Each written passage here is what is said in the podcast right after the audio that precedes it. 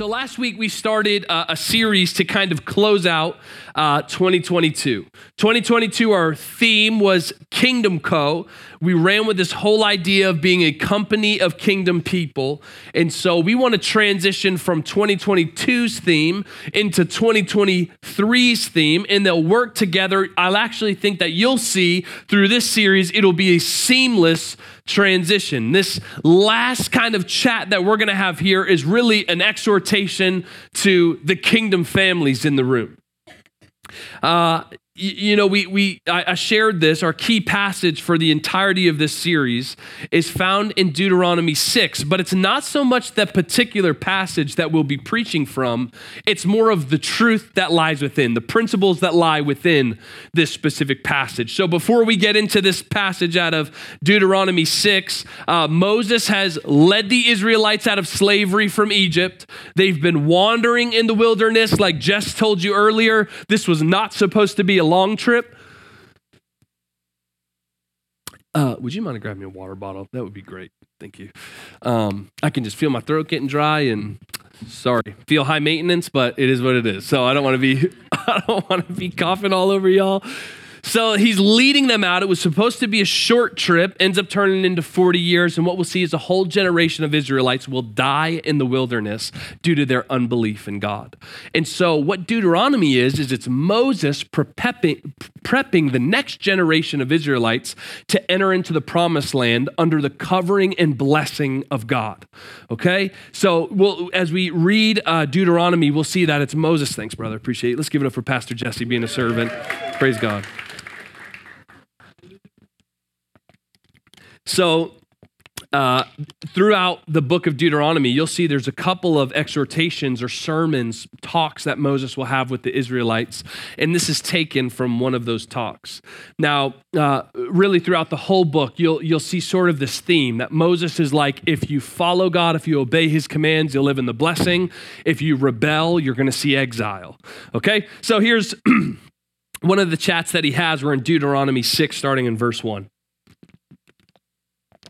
says this These are the commands and decrees and regulations that the Lord your God commanded me to teach you. You must obey them in the land you are about to enter and occupy, and you and your children and your grandchildren, let's not leave any generations out here, you, your children, and your grandchildren must fear the Lord your God as long as you live. If you obey all his decrees and commands, you will enjoy long life. Listen closely, Israel, and be careful to obey. Then all will go well with you. And you will have many children in the land flowing with milk and honey, just as the Lord your God of your ancestors promised you. Moses is saying, Listen, God's command is to be revered. It's to be treasured. It's to be talked about. It's to be the center of our daily lives. It's to be the conversation. It's not just for you. I want you to communicate these truths with your children, and I want you to communicate these truths with your grandchildren. No one escapes the assignment of, of knowing and learning and living out his commands and remaining obedient to those things. And Moses says, if you'll live obedient to my commands, then good things are going to happen in your life. There will be a covering of protection on your life. Let's continue reading. Verse 4 Listen, O Israel, the Lord is our God, the Lord alone. And you must love the Lord your God with all your heart, with all your soul, and with all your strength. And you must commit yourselves wholeheartedly to these commands that I'm giving you today. And then Moses goes on to basically emphatically exhort them of what they're supposed to do with God's commands, how much they're supposed to treasure them, like the, vi- the vital role they're supposed to play in the life of all these believers. He says this repeat them again and again to your children. Like we're just talking about these things all the time. They know, you know, they know, their kids are to know. We talk about the commands of God. This is active in our house. This is what our conversations are about. Repeat them again and again to your children. Talk about them when you're at home and when you're on the road, when you're going to bed and when you're getting up. Tie them to your hands and wear them on your forehead as reminders. Write them on the doorpost of your house and on your gates. He's saying, listen, you got to get these, you got to get these commands in your spirit. You, you got to talk about them. You got to you got to get the note cards out and run pop quizzes on each other. When you're walking, when you're on your road trip, come on, we're not we're playing Bible trivia. That's what we're doing. The Lord's command trivia. We got to get this word in our heart. We got to know it. We got to pass it from one generation to the next. And He's saying, if you don't do these things, Israelites, it's not going to go well for you. Like as you enter the land, you need to obey these commands. But if you don't, and if you rebel, what we'll read later in Deuteronomy, if you read later in Deuteronomy, you'll experience exile. And so, spoiler alert how many know perfection's hard? Amen. Don't always get it right. Can't always follow all the commands. And so eventually they end up rebelling, experiencing exile. And this is a common theme we see throughout the Old Testament God pouring out his grace, restoring his people, re- people rebelling. God pouring out his grace and forgiveness, people rebelling. Okay. And so, so this is why. This is why we praise God for Jesus because there's this law that needs to be upheld. The law is the standard for perfection. And so it would be Jesus who would come to earth, who would fulfill the law himself.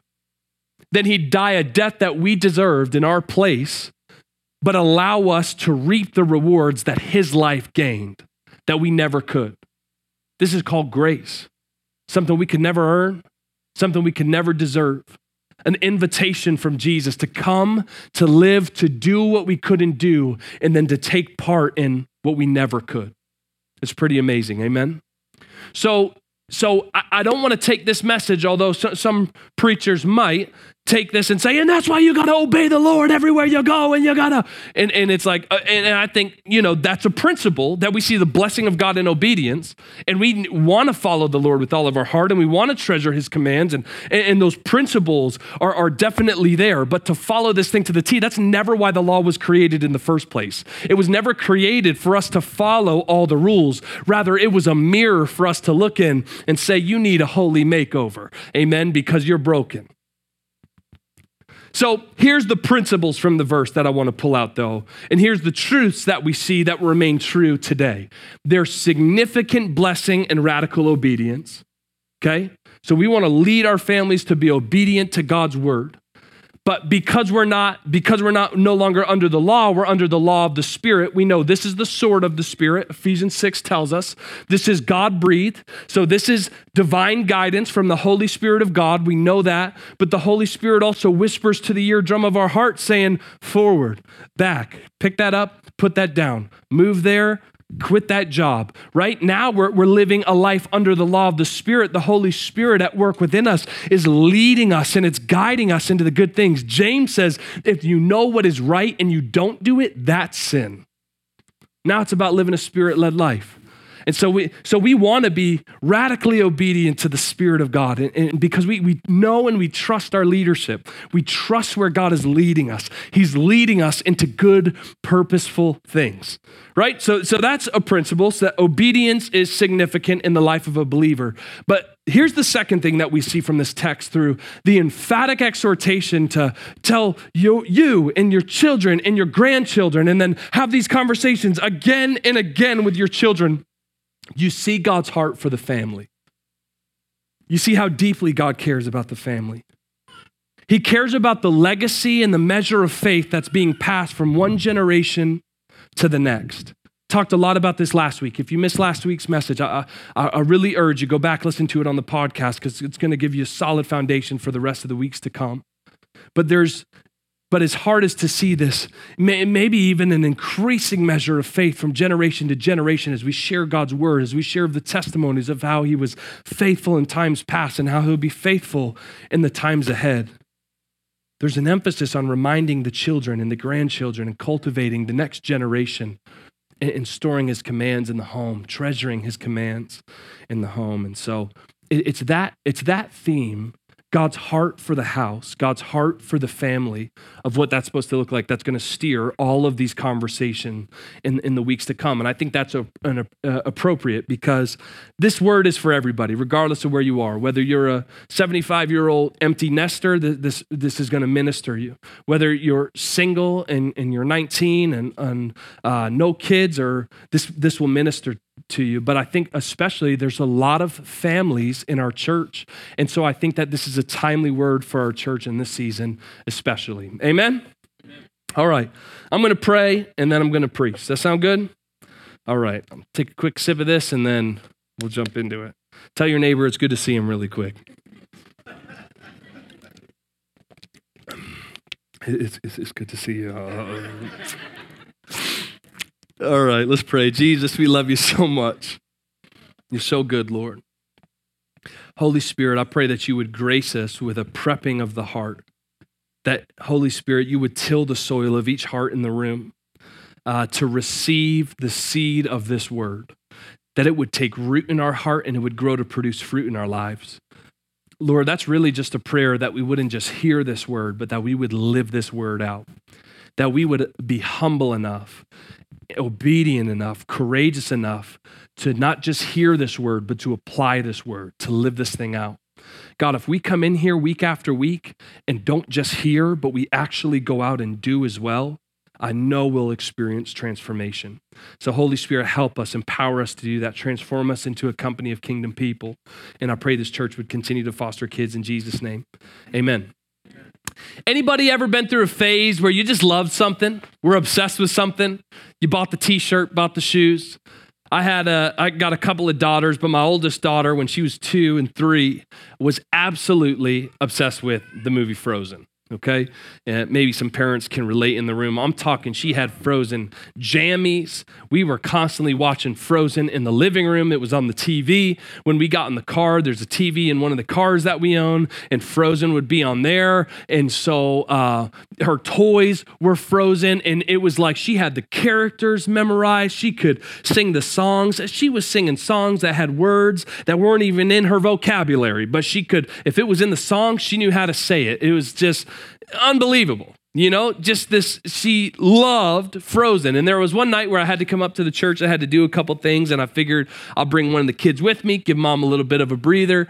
And so I take Jazzy, my oldest, up to the church and uh, did a couple of things, and we ended up getting distracted. And this short video is what it turned into here.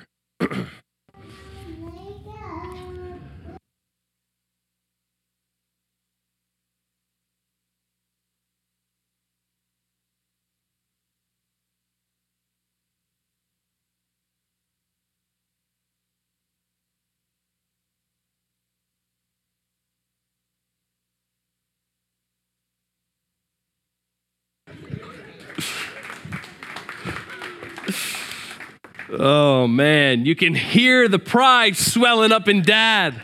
This is my giddy giggle. There may have even been a tear in my eye.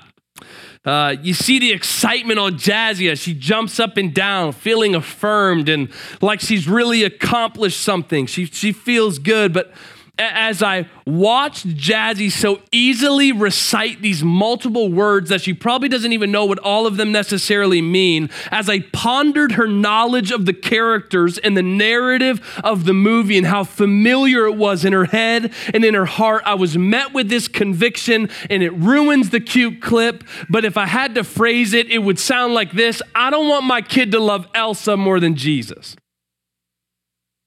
And maybe that sounds corny, but that's just how I felt. I always want to give my daughters praise and encouragement, but, but I want to praise their character and their purity and their godliness more than their athletic or academic or theatrical ability. And maybe some of you are like, Mark, relax, she's three years old, and I get it. But I think a lot of times maybe we never escape that in our home, and the subscriptions continue, and the running around continues and only the most praise they get is off their athletic uh, accomplishment or their academic achievement, and that's what makes them feel significant or important or important or seen or loved, and we don't make a whole lot of time to incorporate the things of God, so they memorize other scripts and other truths. truths. I, I think it's a small illustration of what happens. That uh, I'm not trying to overdo it, just a small illustration here, but when we trade the tablet for the table, or when we trade the table for the tablet, and we talked about this last week. How me and my mom on Christmas week, we, we sat in the living room and, and we talked. And we, we read our Bibles together and we discussed it. And then I, I, she's like, That's my first Bible. And I opened it up. If you didn't listen to the podcast, you got to go listen to it. And, it, and it's like, Man, I was like, Mom, you were saved on Christmas Day. It says it right here. She's like, Yeah. She's like, Me and Aunt Jenny, we, we sat at the table. And, and she led me to the Lord uh, on Christmas Day and they, and they sat here it's like you know this is this is what the table represents there, there's a time where i feel like the table was sacred right and so i'm not just talking about like we as families need to incorporate the table back into our homes. It's not just sitting eating meals together on sunday nights on thursday nights but it's what the table represents. It, it represents quality and patience and being still enough to hear what's going on in your life and asking the right questions. And well how does god's word apply to your situation? And what is his what is his truth say and you know the, the table is it, it's the fa- it's where we talk it's where god knits us together in love it's really more more than the physical table in our homes it's it's what it represents it's what it symbolizes where the tablet is like, you know, one 15 second video to the next. It's the rat race of, gotta go here. All right, we're off this way. We'll see you later. Okay, bye. Love you. All right, we're going this way. Everybody doing good? Yeah, doing good. Okay. All right, good night. Love you. It's, there's no quality there's no intimacy there's no here's what i'm here's what i'm afraid of if we don't make time for the table in our lives in, in our home then we're probably not discipling our kids and it's not just the church's job to disciple your kids. Moses said to the families of the Israelites, to the homes of the Israelites, you share this from one generation to the next. There, there's some ownership that we got to wear as the people of God, as the priest and pastors of our homes. That, like in our house, God's word's going to be at the center. And in our house, we're, we're going to pray. Amen. At, at our house, Jesus is going to be on the throne. Jesus is going to be at the center. But I, I can't help but wonder if, if through the convenience of technology and subscriptions and, and through uh, our addiction to our dopamine releases from social media, through the rise of two income houses, uh, the entertainment of video games, the tug of our sporting and school events, our commitment to the gym with our crowded, overbooked schedules, have we sacrificed the table to be able to partake in those things? And it's like, I don't even think that we have to get rid of some of those things to integrate the table back into our homes. It's just the intentionality. My, my, again, my concern is if we allow the chaos to dictate, if the chaos is the king of our home and it's not Christ, then like, who's discipling our kids? We think 45 minutes back in this classroom a week? You, you think a 30 minute message from Mark or from Jesse on a, on a Wednesday is going to disciple our kids? Deuteronomy 6 has said, Listen, O Israel, the Lord is our God, the Lord alone, and you must love the Lord your God with all your heart, all your soul, all your strength. And you must commit yourselves wholeheartedly to these commands I'm giving you today. Repeat them again and again to your children. And then he says this talk about them when you're at home, when you're on the road. That's when we get up in the morning, sitting at the counter, eating breakfast. Man, that's where we talk about Jesus. Where, where maybe I pray for my kids. When we're at the door before they, they get out of the house to go wait at the bus stop, that, that's where we talk about Jesus and, and, and we pray over them for the day. That's where when we're in the van, uh, we're, we're worshiping in the van on our way to the basketball or the baseball tournament. That's where after the after the theater thing that our kid was just in, that's where we're talking about the truths that we see in the play that we also see ring true in the Bible or, or whatever it is. This is where we're incorporating his commands. We're talking about his commands everywhere we go. Like just trying to make it, that's what it looks like today rather than zip, zip, zip, zip. Just no quality, no conversations, no discipleship. Talk about them when you're at home, when you're on the road, when you're going to bed, when you're getting up. Tie them around your hands and wear them on your forehead as reminders. Write them on the doorpost of your home and on your gates. It's about this, this urgency to intercede on behalf of our kids, to get this word of God in their spirit.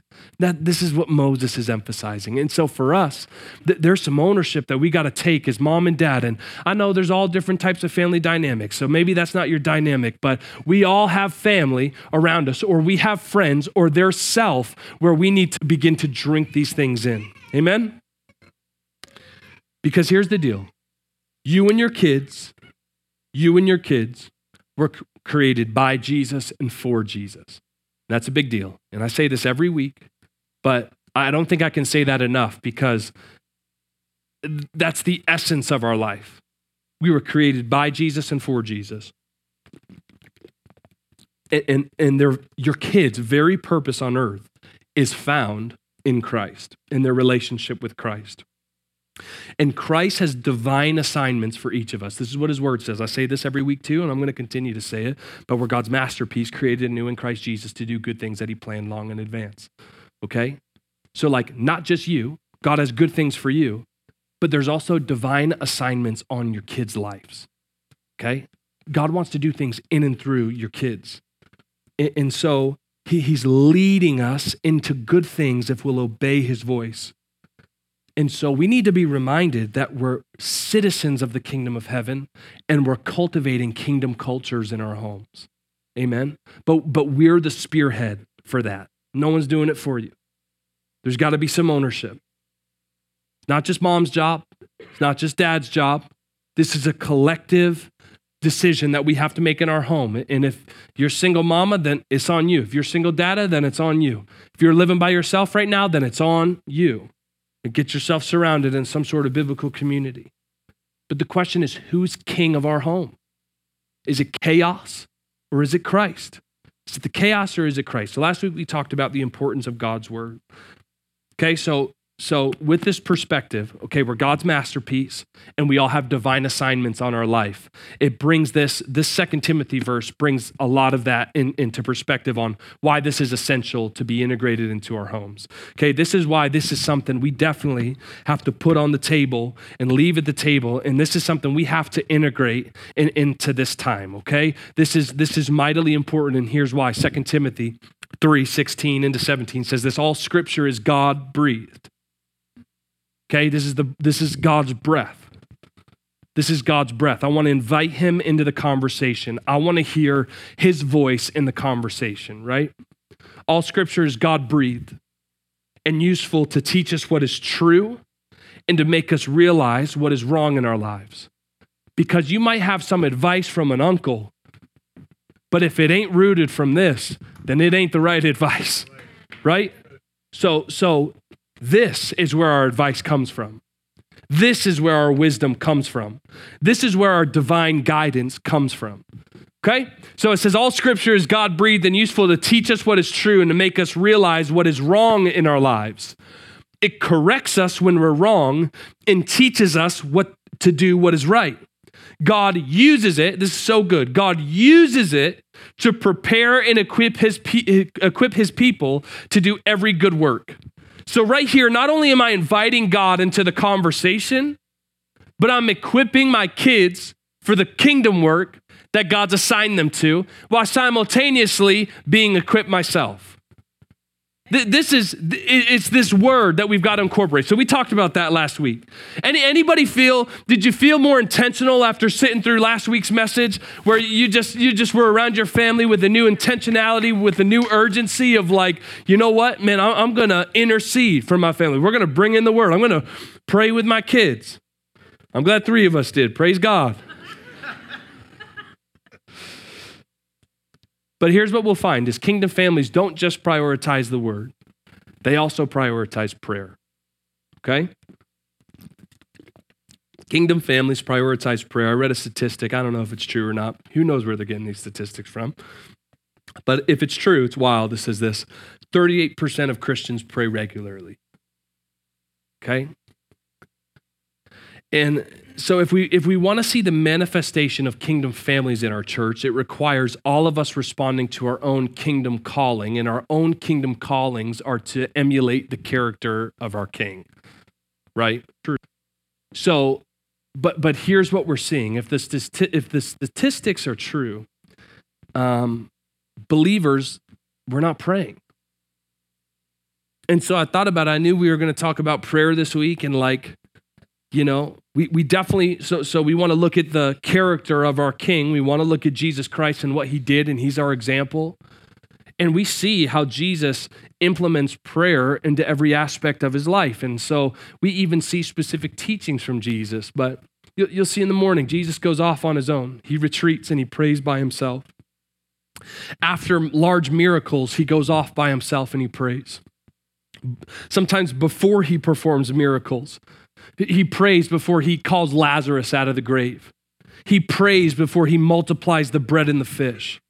He, he sits on the mountain and he teaches the Sermon on the Mount. He teaches his disciples how to pray. He teaches that, he gives them a model. When, when you pray, pray like this. He teaches them about uh, persistency of prayer. He says, continue asking, continue seeking, continue to knock. Uh, he, he, he talks about the importance of faith filled prayers, like really believing when you're, when you're coming to God asking. He's like, you know, it just takes mustard seeds of faith and you can move mountains mountains. And so I'm like, Lord, what do we talk about? But here's the deal I've preached all of it, you've probably heard all of it.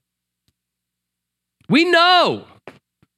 We know based on the text that prayer is powerful, it's effective. Jesus did it, Jesus taught on it, Jesus exhorted his believers to be people of prayer. He calls the church the house of prayer, right? Amen. Amen.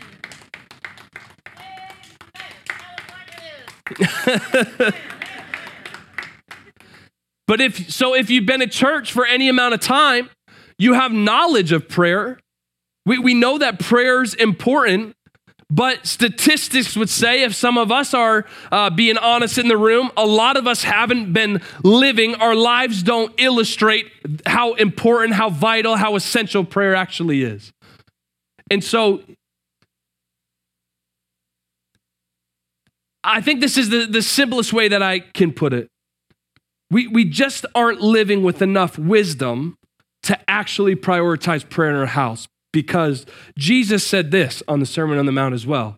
Anyone who listens to my teaching and follows it, not just listens, but anyone who listens and then applies it, anyone who hears it and then does it, anyone who follows it is wise like a person who builds a house on solid rock. Here's my punch punch and a hug. Love y'all. You know that. If we're not prioritizing prayer, then you just lack wisdom, man. Then you just lack wisdom. And we don't want to be unwise, right? We, we want to live as wise Jesus followers. I could, I could preach on the power and effectiveness of prayer for three hours. And you, I got a bunch of passages in my head I can think of right now uh, of everything and, and get, you know, we could get real pumped up of, yeah, prayer is powerful and I got faith to believe in. But we've done it and you've done it and you've sat through the sermons and I've preached the sermons. Now it's a matter of actually living this thing out. Simply put, we just have to become people of prayer. Like we just have to take time to intercede. Like prayer needs to be incorporated in our homes where it's like, hey, don't eat those chicken nuggets yet. I didn't pray. Like, hey, you're going to bed without me? That would be a miracle, first of all, okay? We must be praying if that's happening. But you don't go to bed without me praying. Dad, I was almost asleep. I don't care. I don't care. We're gonna pray. Like I, I, we're pulling up, we're pulling up to the school, and, and I'm about to drop you off out of the car. You don't get out of the car till I finish praying. Because in this house, we pray, and you need to be covered up. I remember when we were fostering our 14 year old, she would like try to get out of the car as fast as she could, right? And legally, I can't hold on to her. So I would just be like, Dear Jesus, I pray that you mother, Jesus,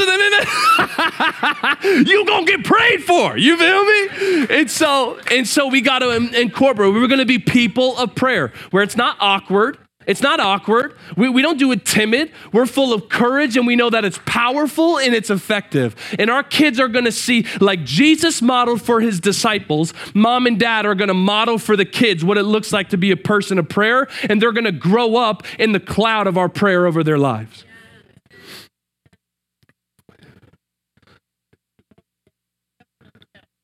That's right. If you could, I knew you would. So I, uh, you know, this is, uh, so today I want to be really practical.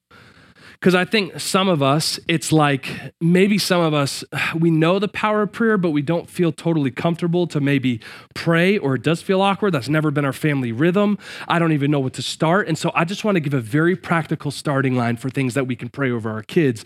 But I think what you'll find is like as you adopt this, and as you, I, I sort of have the same prayer that I'll pray over my girls every single night. And I'm not saying that to say, look at me and look how well I do this, but it's to encourage you that, like, just start somewhere. And this prayer that I pray, it's grown and things have gotten added to it as I've believed for my girls, as the Lord revealed certain things to pray over them and my own desires of what I want to see manifest in their own life. I'm just interceding for them every night. And so, every night, for me, I want to give you a starting place and then it can grow into whatever it's going to grow into. But every night, I say the priestly blessing over my kids Lord, bless you, protect you, keep you, make his face shine on you, gracious to you. You guys know, and I, and I speak it over you every week. And then I pray for their intimacy with Jesus, that he would reveal himself to them in a powerful way, that they would grow in their love for him. Um, and then I pray for that they would be full of wisdom, full of the gifts of the Spirit, full of the fruit of the Spirit. I pray over their purity, their marriage, their friendships. And then I just basically tell them how grateful I am that God's given them to me and all the things that I love about them. I think they're beautiful. I think you're smart. I love the way that God's knit you together and, and that he would get you into those good things. And so it's like every night, those things are getting prayed for, interceded over on their behalf. So by the time they, you know, get to 65 and they're ready to get married and they're dating, then they're covered, okay? they're covered. so the, I, I want to give you guys a starting place this morning, and I, and I pulled it from kind of an obscure passage here, but we find four things that I think would be really, really fruitful to pray over our kids. Leading up to this passage, Jesus went to Jerusalem with his family uh, for the Passover festival. And somehow there's a miscommunication, and Jesus' parents head back home. Jesus stays in Jerusalem, they get separated. And so his parents start freaking out because they've lost their kid. All right. And so we see this in Luke 2, uh, verse 48. His parents, Jesus' parents, his parents didn't know what to think. Son, his mother said to him, Why have you done this to us? Your father and I have been frantic searching for you everywhere. But why did you need to search? He asked. Didn't you know that I must be in my father's house? But they didn't understand what he meant. Then he returned to Nazareth with them and was obedient to them. So here's a little nugget for any teenager, any kids in the room. Any kid in the room, raise your hand. I want to see the kids. Where you at? Not if you act like a kid. No, I'm just. So we see that even in Jesus' life, because here's what a lot of times, here's the lie we fall into that we'll follow Jesus well when we're 30. We'll follow Jesus well when we're, when we're as old as Pastor Mark. And I want you to know that God's Holy Spirit wants to work in you and through you right now, where you are right now. And a big part of stepping into the good things that God has for you and what He specifically commanded us and what we see Jesus emulate is He was obedient to His parents. He listened to his parents. So, listen, I, I, know you think you're smarter than your parents and you're better and they don't understand. And why can't I do that? And what are here? And you don't even listen, they love you. And, and if you're in this room with your parents, you're blessed to have parents who are believers and, and, and they love you more than you could think or imagine. And so they're, they're guiding you. And, and this is God's heart for the house. And so Jesus emulated it, literally says, and he was obedient to them. Okay? So, kids, we gotta, we gotta listen to mom and dad, okay? Because they're help leading us into the good things, and the Spirit is at work in those things. And all my parents said, Amen. That'll preach. And his mother, it says, then his mother stored all these things in her heart. But here's the verse I wanted to get to. This is very interesting. So Jesus was probably 12 years old about there. And then it says this in verse 52 Jesus grew in wisdom and in stature and in favor with God and people. There's our four things. Jesus grew in wisdom and stature and in favor with God and people. So I think those are those four things that we can pray. Number one, to grow in wisdom. So tonight, when you pray over your kids before bed, or when you pray over your kids before dinner, or, or both, whatever it is, here's what we're going to pray over our kids tonight that they would grow in wisdom. James 1 5 says this If you need wisdom, ask our generous God, and he will give it to you. He will not rebuke you for asking. Proverbs has this to say about wisdom Joyful is the person who finds wisdom the one who gains understanding, for wisdom is more profitable than silver. Wisdom. It's more profitable than straight A's. It's more, it's more profitable than being the captain on the team or getting the lead role or whatever it is. It's, it's wisdom that's more profitable than silver and her wages are better than gold. Wisdom is more precious than rubies. Nothing you desire can compare with her. She offers you long life in her right hand and riches and honor in her left. She will guide you down delightful paths. All her ways are satisfying. This is wisdom. Wisdom is a tree of life to those who embrace her. Happy are those who hold her tightly. In the same way, God wants good things for his kids parents, we, we want good things for our kids, and it's going to be w- wisdom that leads them in to good things. But even more than that, we see in the scriptures that Jesus is actually the personification of wisdom. Okay, I know we're getting a little deep here, but it, but it says this 1 Corinthians 1 God has united you with Christ Jesus for our benefit. Whose benefit? Our benefit. God made Jesus to be wisdom itself. Christ made us right with God. He made us pure and holy and has freed us from sin. Moral of the story, we want to pray for wisdom, but, but ultimately it, it comes back to Jesus. It always comes back to Jesus. We want to see our kids, if they're going to have wisdom, then they got to be in relationship with Jesus because that's the only true, genuine source of wisdom. Amen? Okay, number two, they, to grow in stature. Now, this word here also means physically, uh, but it can also mean maturity. That uh, Jesus grew, he didn't only get bigger, but he grew more mature. So we want to cover our kids in prayer. In prayer, we want to tonight. We're going to intercede for their physical health, for their body, for the health of their mind, and for uh, the uh, intimacy of their spirit and the sensitivity of their spirit. We pray against sickness and harm. We pray against depression over the mind. We pray over their intimacy with Christ, that they would know Jesus and follow Jesus, that Jesus would reveal himself to them in a mighty way. We invite invite God's protection and his providence into and over their lives. Uh, Hebrews 1.14, it says this, it says, therefore, angels are only servants Spirit sent to care for people who will inherit salvation. I need some parents with enough faith to ask God, hey, would you assign double the angels to my kid? If, if they're servants who will help you and carry out your work and care for your believers, God, I need some angels on my kids when they're in the car, when they're at school, when they're in the locker room by themselves, when they're at the sleepover. We need angels that are going to uh, help carry out the things of heaven. Amen? And then favor with God and people. Okay, so uh, they, we want to pray wisdom, stature, and then favor with God and with people. That Greek word favor translates charis. And that word can be uh, interchangeable with grace and with favor. It's used at different times, but, but defined, charis, that word is this of the merciful kindness by which God, exerting his holy influence upon souls, turns them to Christ. keeps, strengthens, increases them in Christian faith, knowledge, affection, and kindles them to, uh, to the exercise of Christian values. Okay? When you have God's favor on your life, we receive it in Christ Jesus. His favor, it adopts us into the kingdom of heaven, but it's also His favor that allows us to mature spiritually. And guess what? You don't earn it, you don't deserve it.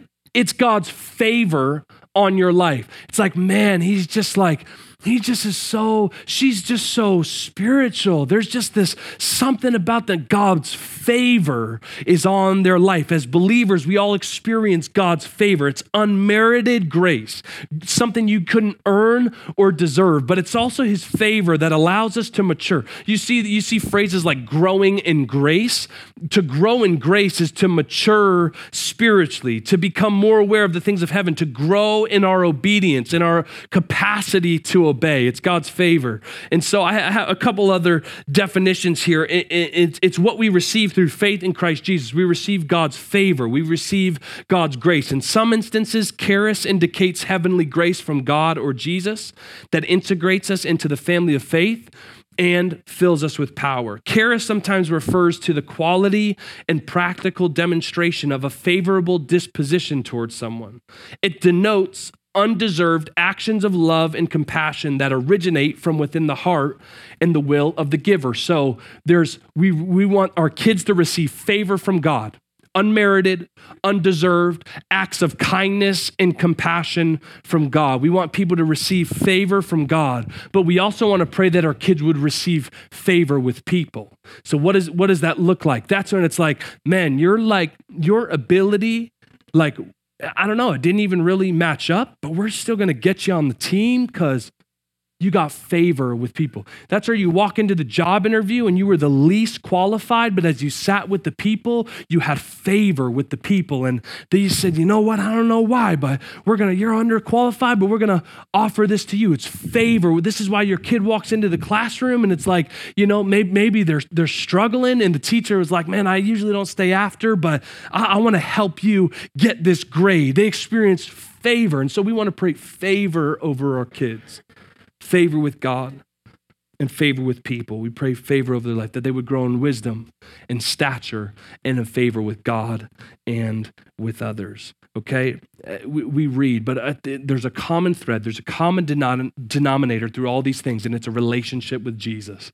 We need to help usher our kids into a relationship with Jesus, and it's in a relationship with Jesus they'll find all these things. Okay?